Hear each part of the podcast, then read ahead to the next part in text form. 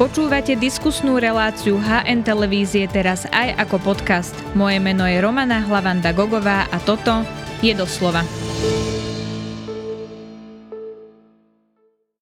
Na ruskom území viackrát útočili drony a zasiahli budovy. Na druhej strane Rusko ničí tony obilia. Ako postupuje ofenzíva a kto má na fronte návrh, pýtať sa budem vojenského analytika Vladimíra Bednára. Vítajte v relácii doslova. Dobrý deň, želám.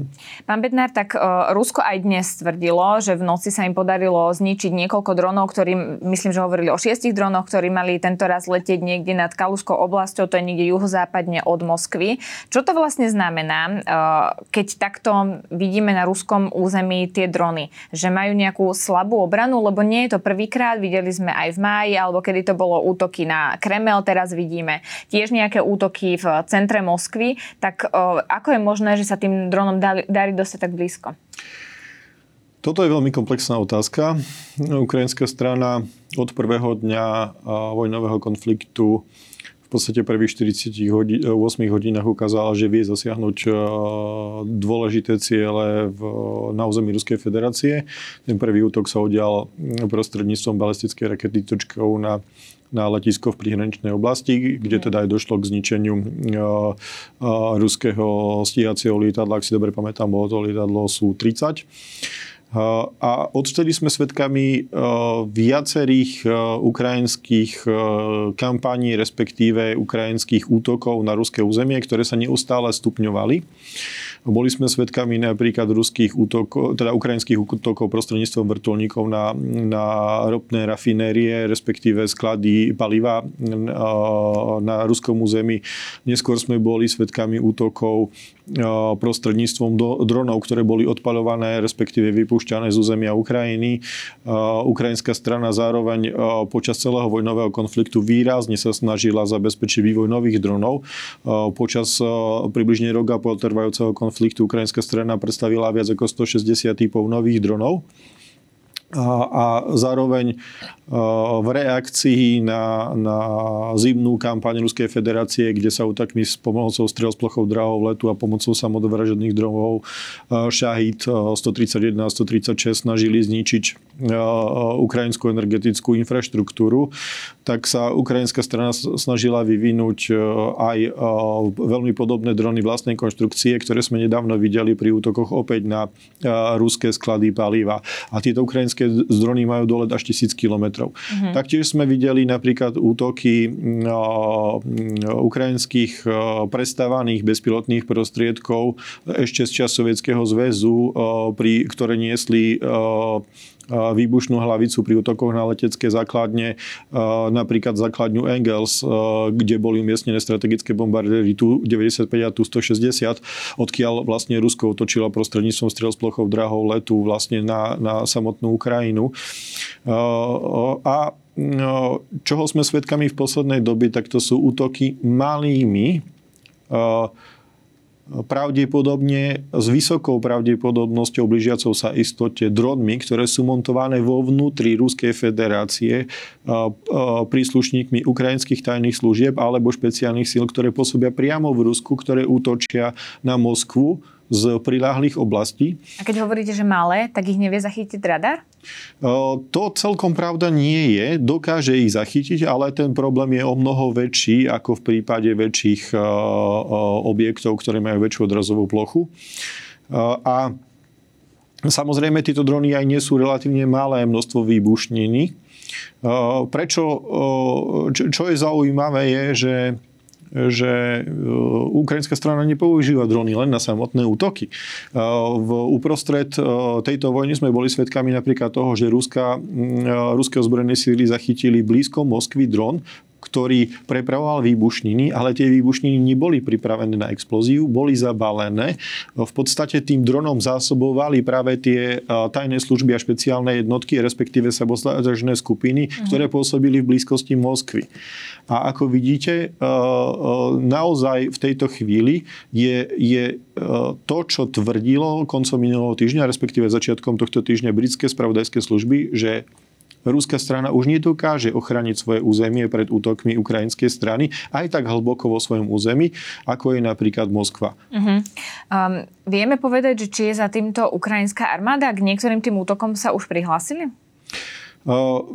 Ukrajinská strana, a teda nemyslíme len ozbrojené síly alebo špeciálne služby, sa k viacerým útokom prihlásili, ale čo sa týka útoky v Moskve, tak tam tá oficiálna oficiálni predstavitelia Ukrajiny zatiaľ nepotvrdili, že by tieto útoky organizovala Ukrajina.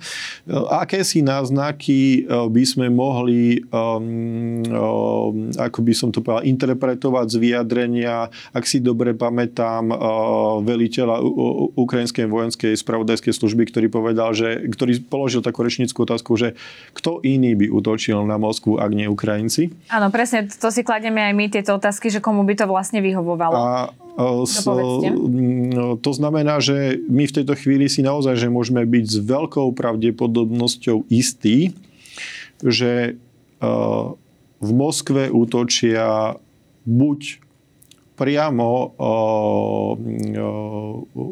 príslušníci ukrajinských tajných služieb, ktoré pôsobia v Ruskej federácii, alebo potom príslušníci ako by som to povedal, ruskí agenti, ktorých, ktorých riadi ukrajinská tajná služba alebo iné ozbrojené zložky ukrajinskej strany. Ako sme boli napríklad svetami, svetkami pri útoku v Bielorusku na ruský, ruské lietadlo včasnej výstrahy A-50, kedy dron zautočil vlastne na, na lietadlo, ktoré je veľmi dôležité pre riadenie leteckých útokov. A neskôr sa ukázalo, že to v podstate vykonali bieloruskí agenti, ktorí boli riadení ukrajinskou tajnou službou. Uh-huh. Ja som rozmýšľala, aký zmysel mám takéto útoky na ruské územia.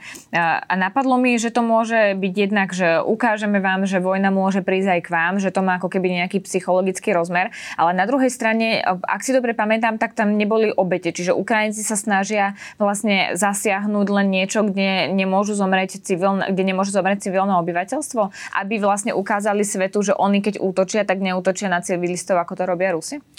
keď naozaj budeme hodnotiť celú tú kampaň ukrajinských útokov na ruské územie úplne od začiatku, tak ako som povedal, to má nejaké svoje fázy vývoja. V počiatočných fázach sa ukrajinská strana snažila zasiahnuť naozaj že vojenské základne, Spomenul som práve to letisko, ak si dobre pamätám, to bolo v Millerove, ale nie som si úplne istý. Uh-huh. V neskôršej fázi to boli objekty, ktoré súviseli s logistikou ruskej strany. Primárne to teda, ako som už spomínal, boli rafinérie, respektíve sklady paliva. V neskôršej fáze sa k tomu pridali rozličné logistické objekty, ktoré súviseli napríklad s výrobou munície. A možno si pamätáte, že veľmi často sa hovorilo v minulosti o tom, že na území celého, celej Ruskej federácie dochádzalo k explóziám vo, v, v továrniach, ktoré produkovali muníciu a tak ďalej a tak ďalej. Alebo v, v podobných zariadeniach, ktoré produkovali časti zbrojnej výroby. Tie posledné ukrajinské útoky smerom na, na Moskvu, tá situácia je už úplne iná. Napriek tomu, že napríklad posledný, alebo respektíve predposledný útok, pretože ak si dobre pamätám, tak posledný útok sa udial dnes v noci, respektíve dnes v skorých raných hodinách, tak ten predposledný útok, ktorý sa odohral niekedy na prelome tohto týždňa, alebo možno ešte koncom minulého týždňa v podstate jeden z dronov zasiahol budovu len 150 metrov od ruského ministerstva, ruského ministerstva obrany. Uh-huh, to bolo v tom Moscow City, alebo ako sa tá oblasť volá? Áno, áno, presne tak. Je, je, to indikuje, že ukrajinská strana sa snaží zasiahnuť vojenské objekty aj priamo v Moskve, objekty, ktoré majú symbolický charakter z,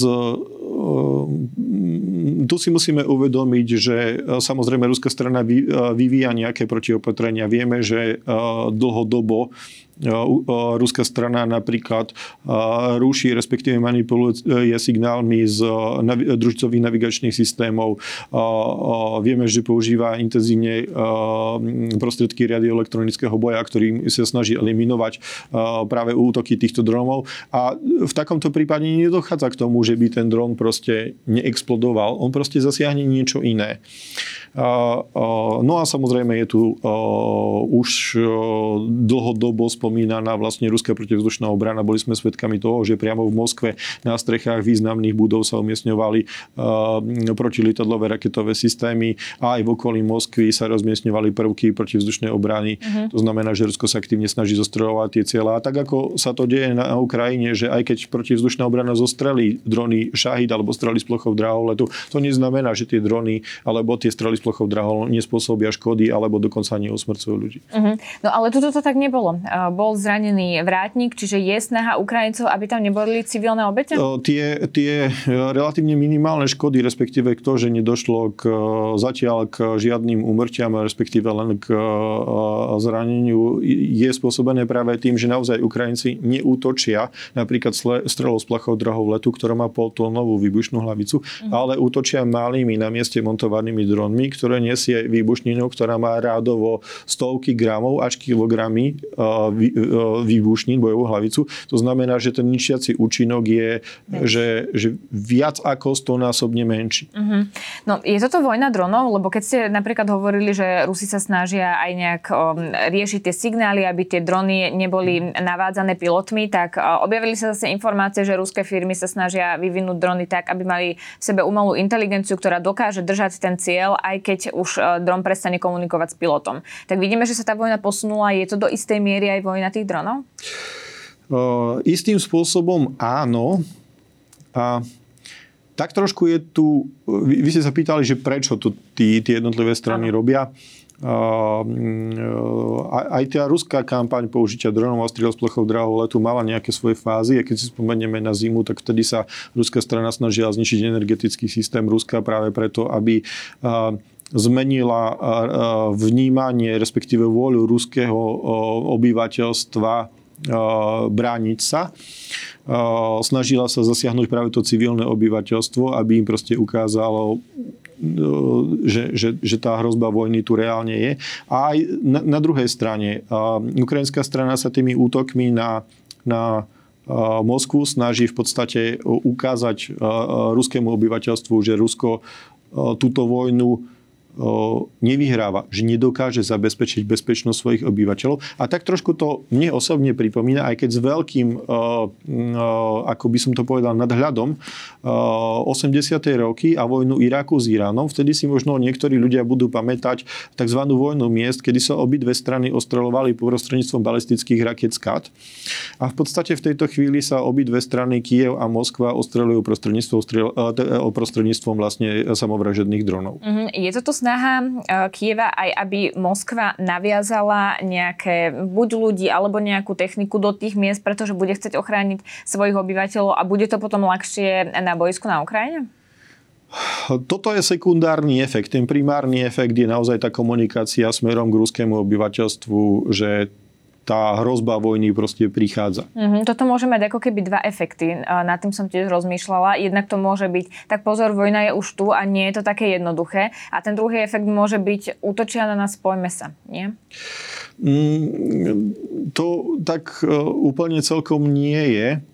Uh, uh, tu si musíme uvedomiť, že ktorá strana za čo bojuje. Hej. Že tam, ten, ten spojovací prvok musí byť, že chránite nejaké spoločné hodnoty. Ale v tejto chvíli ruská strana nechráni skutočnosti nič, napriek tomu, že prezentuje, že chráni nejaký uh, ruskohovoriace uh, obyvateľstvo na Ukrajine a tak ďalej a tak ďalej naopak práve tie útoky, e, ktoré vykonali Rusko, spojilo ukrajinskú spoločnosť vo vôli vytrvať, pretože oni reálne bojujú za svoje holé životy. Uh-huh. Poďme k ukrajinskej ofenzíve, pretože viaceré americké denníky píšu o tom, že sa dostávame do akejsi hlavnej fázy ofenzívy. Vy by ste súhlasili s tým, ako to nazvali, že hlavná fáza a teraz by sme mali vidieť nejaké zmeny, nejaké väčšie pohyby?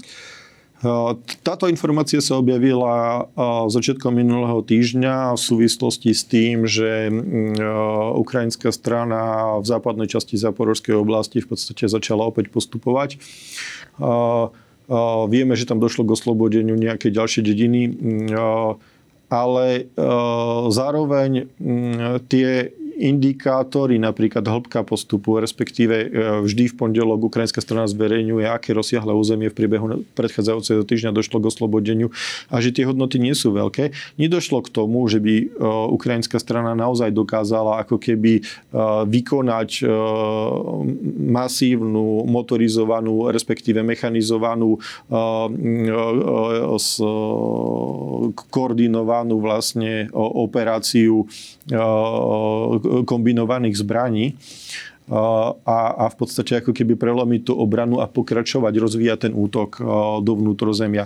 To, toho, čo sme boli svetkami v podstate za posledných desiatich dní sa neodlišuje ničím od toho predchádzajúceho obdobia, keď ukrajinská strana reálne postupovala, ale postupovala v podstate rádovo o kilometre tie útoky boli vykonávané nie mechanizovanými silami, ale primárne koordinovaným postupom v podstate peších jednotiek doplnených o ženíne jednotky, ktoré v podstate vytvárali príchody v minových poliach, respektíve odstraňovali zatarasy, ktoré boli vlastne na obrannej línii ruských síl. A v podstate toto jasne ukazuje, že ten optimizmus západných médií, ktorý z čiastkových informácií vytvoril proste takýto dojem, sa nenaplnil. Uh-huh. Keď ste hovorili o tých ženinných jednotkách, ja som si pozerala aj konkrétne vyjadrenia vojakov, ktorí hovoria, že sú tam obrovské straty, že vlastne na, myslím, že hovorili na nejakých 100 um, metrov uh, územia padnú štyri, štyria vojaci, keď sa snažia odminovať tie jednotlivé miesta a podobne. Takže mám si to takto predstaviť, že tam naozaj takto masívne umierajú ukrajinskí vojaci? Uh, to, čo, toho, čo sme svedkami, je, že ukrajinská strana si stále počas celého vojnového konfliktu musela udržiavať výrazne nižšie straty ako strana Ruska. Ten pomer bol niekde medzi 1 ku 3, 1 ku 4 počas celého doby vojnového konfliktu. Na začiatku ukrajinskej ofenzívy sme boli svedkami toho, že, že tie ukrajinské straty prudko vzrástli. Práve z toho istého dôvodu, čo sme hovorili eh, na začiatku vojny, že prečo ruská strana má tie straty, že ten útočník je v nevýhode, pretože útočí na pripravené postavenia a, proti cieľom, ktoré sú zamaskované a tak ďalej a tak ďalej. Ten obranca sa snaží vytvoriť také podmienky, aby, aby tu ten útok smeroval vlastne do zón, ktorých sú pripravené v podstate akési zóny ničenia, akési pasce a tak ďalej. To je komplikovanejší, vyžadovalo by si to komplikovanejší rozbor. A v podstate v tej chvíli sa stalo to, že ukrajinské straty z toho pomeru 1 ku 3, 1 ku 4, kde teda naozaj, že boli výrazne nižšie, sa dostali na úroveň 1 ku 1. A to ukrajinská strana nemôže dlhodobo tolerovať, preto zmenila vlastne svoj prístup. A aj tieto súčasné straty sú naozaj že obrovské mm-hmm. pre ukrajinskú stranu, ale stále sú výrazne nižšie ako straty ruskej strany. A práve preto ukrajinská strana zmenila stratégiu, nepokračovala v tých masívnych pokusoch mechanizovaných síl preraziť ruskú obranu, ale zmenila vlastne tú svoju stratégiu na opotrebovaciu. A napríklad za týždeň od poslednej nedele na, ukrajinská strana deklarovala, že zničila približne 160 ruských delostrelských systémov. Týždeň preto v nedelu za ten predchádzajúci týždeň skoro 200 delostrelských systémov. To, to, je napríklad, to sú napríklad hodnoty v týchto zbrojných systémoch, ktoré sú trojnásobné oproti hodnotám, ktoré boli napríklad pri útokoch pri Charkove alebo pri, pri Chersone. A, a to dokumentuje to, že tá ukrajinská strana sa sústredila na ničenie, spotrebovanie tých uh, ruských obranných síl a, a v podstate oslabenie ruských síl a na postupné pomalé útoky, tak ako to vidíme vlastne v súčasnej dobe. Takže ak vás chápem správne, to, že ukrajinská strana tak výrazne nepostupuje, ako by možno niektorí očakávali, je taktika, oni sa sústredili na, to, na tú opotrebovávaciu taktiku ano. a takto chcú Ano. To, čo teraz vidíme, je, je to, ako si to naplánovali? Je, um, nie, nie je to to, čo si naplánovali v mesiacoch pred ofenzívou. Ano. To je reakcia na ten stav, ktorý bol v prvom týždni. Uh-huh. Čiže nie je to zlyhanie, nemôžeme to takto označiť. Nie, nemôžeme to hodnotiť ako zlyhanie v žiadnom prípade. A zároveň si to musíme uvedomiť, skúsiť si to pozrieť retrospektívne, že ako, ako sa vyvíjala napríklad mm, ruská ofenzíva, hej, ale respektíve ruské útoky od prvého dňa invázie, plnoprofilovej invázie na ukrajinské územie. Na začiatku sme boli svedkami rýchleho postupu až po nejaké zastavenie a v tých predchádzajúcich mesiacoch sme boli svedkami stále pomalšieho a pomalšieho ruského postupu. Teraz sa tá karta obrátila, ten ukrajinský postup je logicky na začiatku pomalší, pretože ke, že, že keď si to zobrazíme, že tu niekde Rusi mali veľkú proste prevahu a postupne sa to vyrovnávalo a tu už ten postup bol, stále mali Rusi iniciatívu, nejakú prevahu, ale už ten rozdiel bol veľmi malý a to sa prejavilo v malom postupe. Teraz sa to naklonilo, tí mm. Ukrajinci ma, postupujú, oni postupujú naozaj, že pomaly v, v predchádzajúcich troch týždňoch podľa ich oficiálnych eh, štatistík v podstate oslobodzovali niekde medzi 16 eh, až 24 km štvorcovými týždeň, ak si dobre pamätám. Eh, ale napríklad stále je to výrazne väčšia rozloha územia, ako napríklad sa podarilo obsadiť ruským silám v predchádzajúcich mesiacoch, kedy ešte stále postupovali, napríklad počas zimnej alebo jarnej ofenzívy, kde spotrebovali 300 tisíc mobilizovaných ruských vojakov. To znamená, že v skutočnosti áno, ten postup nie je taký, ako, ako, aký sme boli svetkami pri Charkove, kde teda ten postup bol veľmi rýchly.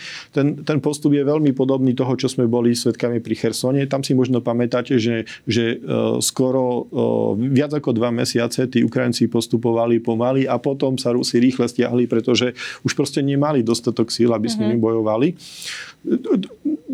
tento prípad je možné e, aplikovať aj na túto situáciu, ale tá situácia je o mnoho komplikovanejšia. Tí Rusi sa samozrejme takisto za to obdobie približne 1,5 roka vojny nejakým spôsobom vyvinuli. No príde mi, že sa poučili tentokrát. Minové polia, tie protitankové priekopy, že teraz už ako keby očakávali, ako budú Ukrajinci postupovať a už ich to tak nezaskočilo ako vtedy, keď nehávali zbranie na mieste a utekali. O, istým spôsobom by sa to tak mohlo javiť, ale to neznamená, že by tá kvalita ruských síl nejakým spôsobom bola, nejak dramaticky sa zmenila. Uh-huh. My sme boli napríklad svedkami toho, že pri Bachmute alebo napríklad aj v Severodonecku a, a, a Lisičansku tie ruské sily postupovali hrubou sílou tým, že delostrelecké válce proste ničili všetko pred sebou a v podstate Rusi obsadili proste zlikvidované, zničené územie. Boli sme svedkami toho, že v Bachmute proste 1700 metrov dobíjali uh, mesiac alebo 6 týždňov. Mm-hmm. A uh, na, naozaj, že u, u, tie postupy boli dosiahnuté vďaka tomu, že vtedy ruská strana mala až 10-násobnú prevahu v delostrelectve. A teraz tie, tá kvalita tých obranných bojov v podstate je opäť dosiahnutá ako keby hrubou silou z, západné spravodajské služby napríklad hovoria, že v niektorých prípadoch ruská strana nasadila vlastne do, do obranných línií niekoľkonásobne väčšie množstvo mín, ako je ako je napríklad definované pre obranné boje v ruských doktrínach. Uh-huh. Aby sme mali takú nejakú predstavu, že v podstate že na, že na kilometr línie kontaktu tých mín môže byť až 8 tisíc. Že to je že nepredstaviteľné množstvo. Hej? Že, že... A prečo to zvýšili? Prečo je tam tých mín viac. Ta, takéto veľké množstvo. E, bohužiaľ, e, toto je dôsledok e, toho, že ukrajinská strana sa musela dlhší čas pripravovať na ofenzívu, musela sa pripraviť materiálne aj vojensky, respektíve vycvičiť jednotky, vyzbrojiť ich a tak ďalej. Tým dala čas ruskej strane dostatočne dlho sa pripraviť na obranu. Zároveň tá línia kontaktu sa v tejto oblasti nehýbala v podstate v podstate rok. Mm-hmm. A je, jednoducho tá, tá, tá ruská strana mala 8 až 12 mesiacov proste prípravy na to, aby sa... Proste mali čas tam tie miny dať. Áno, presne tak. Uh-huh. Keď som sa pozerala na mapu, tak mne to prišlo tak, že teraz je snaha Ukrajincov ako keby prelomiť to okupované územie a nejak ho rozdeliť tak, ano. aby bolo komplikovanejšie ho zásobovať, nejak sa skontaktovať a podobne. Čiže chápem to správne, že cieľom tej ofenzívy je rozdeliť to na nejaké dva celky? Áno, tá stratégia ukrajinskej strany v podstate je, je zjavná. Cieľom vlastne ukrajinskej strany je prelomiť v podstate pevninské spojenie Krímu so zbytkom Ruskej federácie a, a dostať sa na brehu Azovského mora a následne delostreleckou palbou raketometom LRS zničiť Krymský mod, izolovať Krym a v podstate vytvoriť podobnú situáciu, ako sme boli svetkami na Chersone, uh-huh. aby sa uh, ukrajinskej strane Krym dobýval podstatne jednoduchšie, aby sme neboli svetkami toho, na čo upozorňovali v minulosti aj západné médiá, respektíve niektorí odborníci, že dobíjanie Krymu vojenskou silou bez vytvorenia vhodných podmienok by bolo naozaj že veľmi náročné. Uh-huh. Ukrajinci dostali nejaké západné západné vybavenie, napríklad tam odišli už aj prvé Zuzany zo Slovenska. Vieme, že tam odišla nejaká technika, odišla nejaká munícia, ale oni stále hovoria, že robiť ofenzívu bez vzdušnej podpory je vlastne nereálne, že len migy nestačia. Je to pravda, keď nemáme podchytený ten vzduch, tú oblohu, tak jednoducho ofenzívu nespravíme tak úspešnú?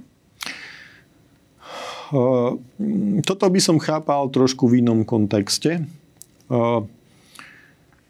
Ukrajinskej strane chýbajú vzdušné síly v dostatočnom rozsahu, ale nemá to až taký dramatický vplyv na samotnú boj na linie kontaktu.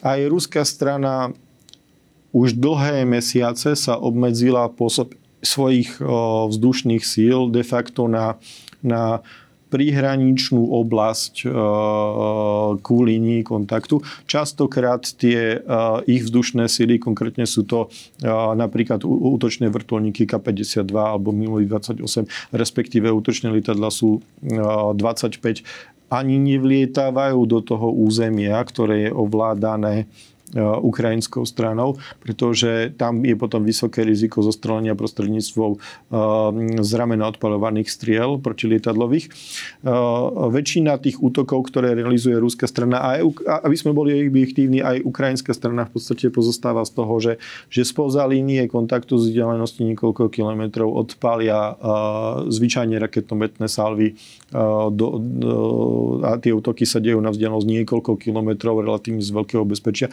z mimo dosahu protilietadlových riadených strel odpalovaných z ramena.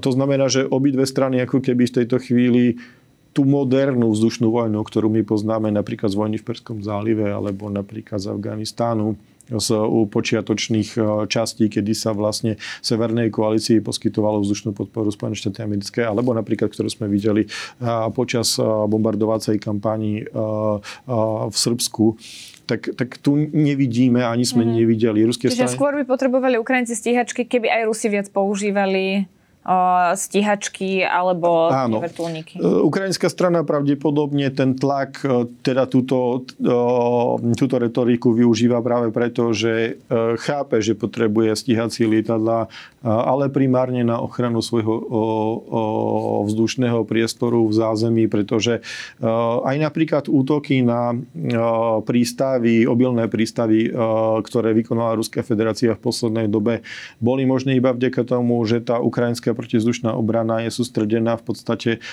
na línii Kiev, Dnipro, respektíve na západ do tejto oblasti. A, tá, pardon, na východ do tejto oblasti, respektíve v oblasti na západe sa sústreduje v okolí Vinici a tak ďalej, v okolí vlastne vojenských leteckých základní ukrajinských vzdušných síl. A napríklad Odesa a tak ďalej nebola chránená, preto tie útoky boli mm-hmm. zo mhm. začiatku takéto účinné.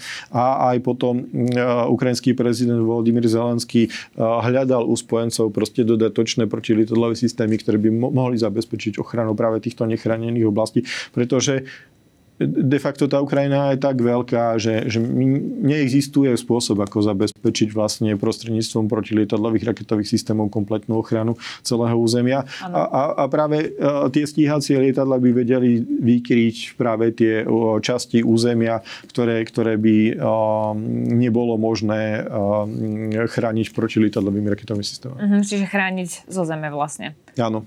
Um, Zmení sa to? Hovorili sme, že teraz je skôr opotrebovávacia tá ofenzíva. Čo sa vlastne musí stať, aby Ukrajinci postupovali? Chýbajú im nejaké zbranie, chýba im vlastne nejaký moment? Môže tá ofenzíva ešte skončiť tak, že budú Rusov zatlačať viac? Ja som presvedčený o tom, že budú. Uh-huh. Uh,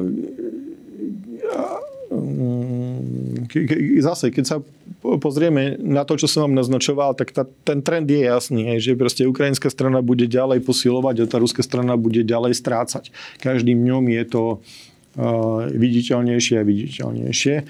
Napriek tomu, že mm, to nie je zjavné, Ruská strana má každý deň stále väčšie a väčšie problémy.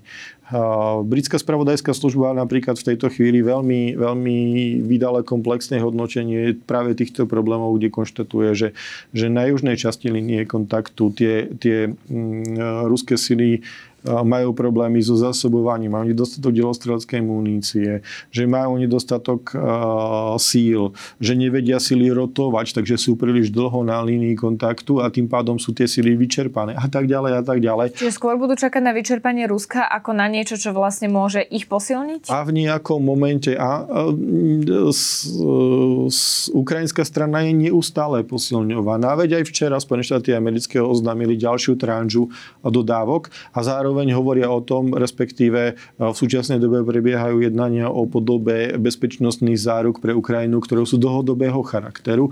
A to, to sa nebavíme o tom, že bezpečnostné záruky do konca roka. To sa bavíme o bezpečnostných zárukách, že, že dokiaľ bude ten vojnový konflikt trvať, aj keby trval roky.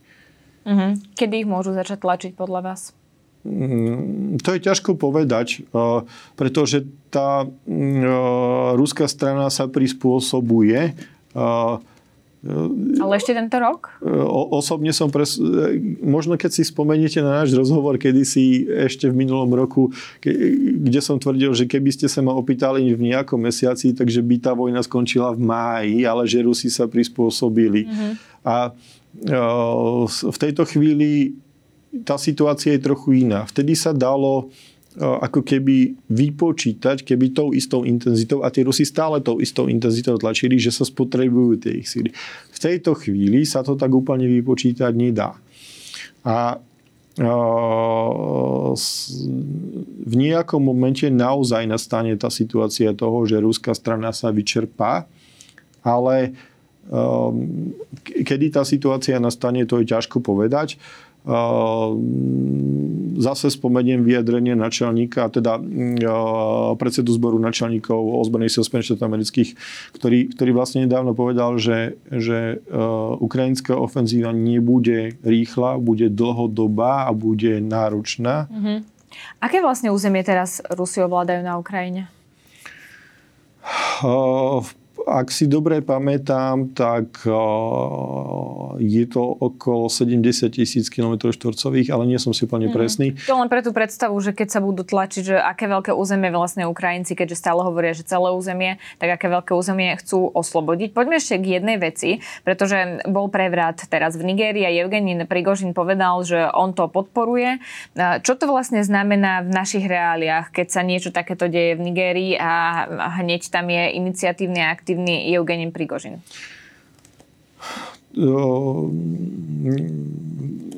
je celé toto dianie musíme zasadiť do nejakého širšieho geopolitického kontextu.